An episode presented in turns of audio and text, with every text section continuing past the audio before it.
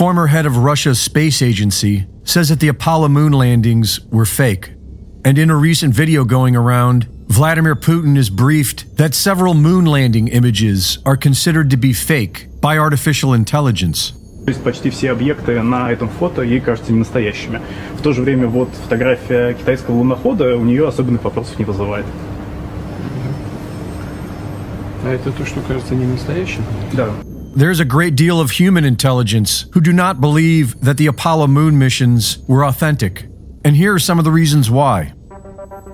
NASA was run by former Nazi Werner von Braun, who was beholden to the US government for secretly importing him into the country via Project Paperclip, as were the dozens of other Nazis who joined him to work as rocket scientists, all of them with a good reason to keep a secret. And the overwhelming majority of astronauts were Freemasons and the sons of Freemasons. Freemasons swear on their lives to keep the secrets they are entrusted with. Why on earth would anyone trust NASA? If the moon landing was real, it would have been a miraculous achievement because NASA was failing at every level of the mission and did not believe they would be able to achieve their goal. In 1967, government inspector Thomas Baron testified before congressional investigators that the Apollo program was failing. Six days after his testimony, he was killed with his wife and child when a train crashed into his car. Astronaut Gus Grissom held an unauthorized press conference where he criticized the program and said it would take another 10 years to fly to the moon. Five days later, he was killed on the job.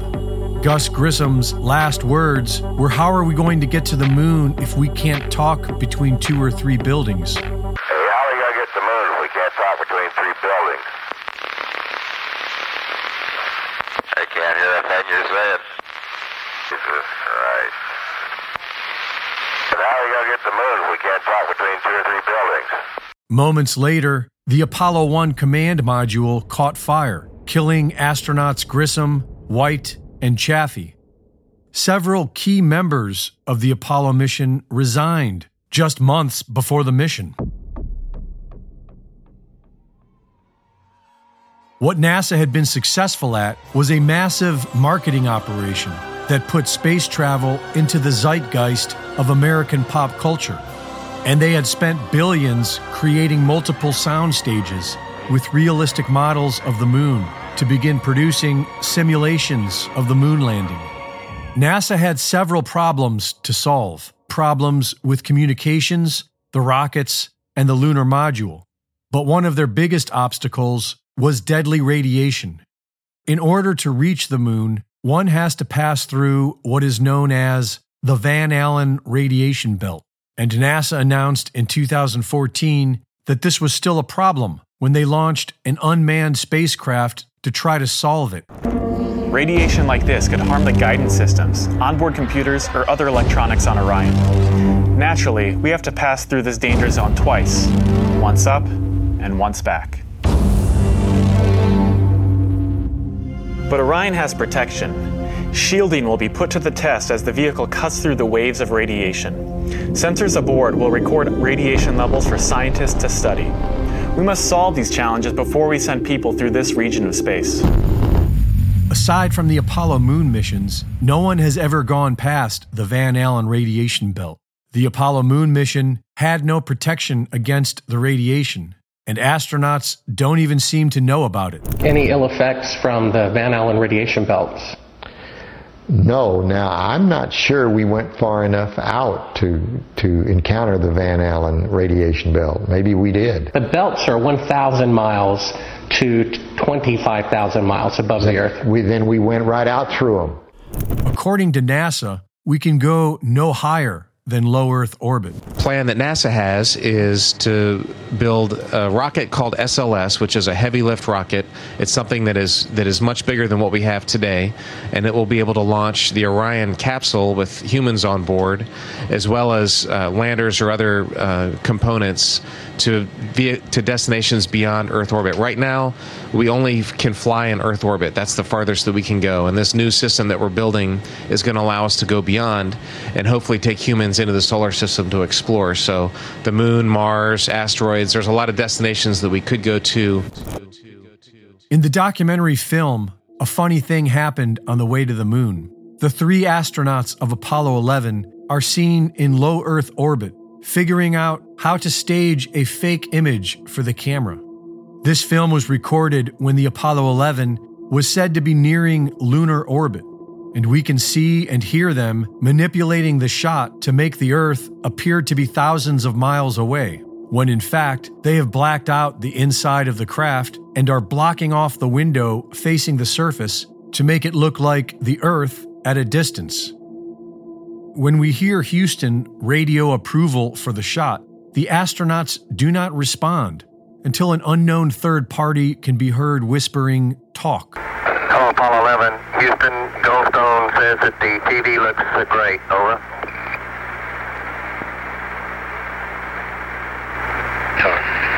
Okay, uh, Roger. We're, uh... The astronauts are told they are being pre recorded and edited for a subsequent live broadcast. Buzz Aldrin explains how they shut out the sun to achieve the illusion of the one window being the Earth in the black of space. And with direction from Houston, they get it to look right for the camera. We then hear the portion meant for the public, with Neil Armstrong claiming to be 130,000 miles from Earth and describing a single camera pressed up against the window to achieve the shot. But in the unedited footage, we see objects passing between the camera and the window. We see a work light in the dark. And finally, when they are done with their hoax, the final few frames reveal the truth. Protecting humans in this radiation wasn't the only problem. The high end Hasselblad camera had no protection against radiation, and there is no explanation as to how it was able to take photographs in negative 200 degree weather with a constant bombardment of cosmic radiation. And the pictures themselves are full of anomalies. According to the official story, the only external light source was the sun. But in all these photographs, there appears to be only artificial light, hot spots, and fall off areas, when it should be as bright as a desert on Earth. And if the sun were the only light source, then all shadows would run parallel to each other. But in these photos, shadows either run perpendicular to each other, proving multiple light sources, or in others, the shadows are divergent, proving a single local light source. Shadows created by sunlight have a sharp edge. Shadows created by artificial light have fuzzy edges. Even the camera expert from Hasselblad agrees that these photos were shot using artificial light sources. Yes, it, it seems like he's standing in the spotlight. and I can't explain that. Uh, that, that escapes me. Why?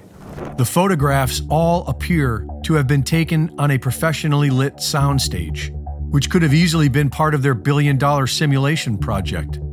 And when you compare scenes from the Apollo moon landing footage with scenes from Stanley Kubrick's 2001 A Space Odyssey, there is strong evidence that the exact same technology was used. In the late 60s, a state of the art front projection system developed by Scotchlite allowed Kubrick to simulate expansive backgrounds by projecting them onto a large screen made with small glass beads. The giveaway for this cinematic trickery is that the foreground must always hide the bottom of the Scotchlite projection screen in the background. In order to do this, the bottom of each set needs to have a complete horizon line between the set in the foreground and the screen in the background. And we can see this signature in all the Apollo images. We can also see light refraction off the glass beads in the Scotchlite screen. The lunar module appears to be cheaply constructed with tinfoil and scotch tape, and the 10,000 pound thrust rocket on this flimsy craft didn't even leave a mark in the ground beneath it. There is no moisture or discernible atmosphere on the moon, and yet we can see mud and dust being flung into the air. In an original recording between Houston and astronauts on the moon, a reply is heard instantly, which would not be possible from that distance. Roger, Jim, copy. And are you progressing towards Dune Crater now? Yep. The same recording was then edited for a public broadcast, and four seconds were added. Roger, Jim, copy. And are you progressing towards Dune Crater now? Yep. And when they supposedly left, there was no visible flame on the lunar module, even though hypergolic fuel visibly burns in a vacuum. And we never hear the 140 decibel rocket engine which the astronauts are sitting on top of. 40 feet down, two and a half. Picking up some dust. Four forward. Four forward. Drift into the right a little.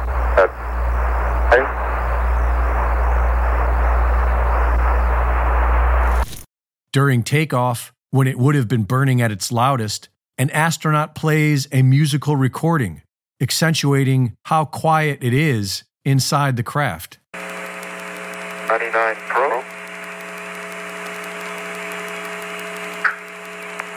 Good liftoff. Automatic.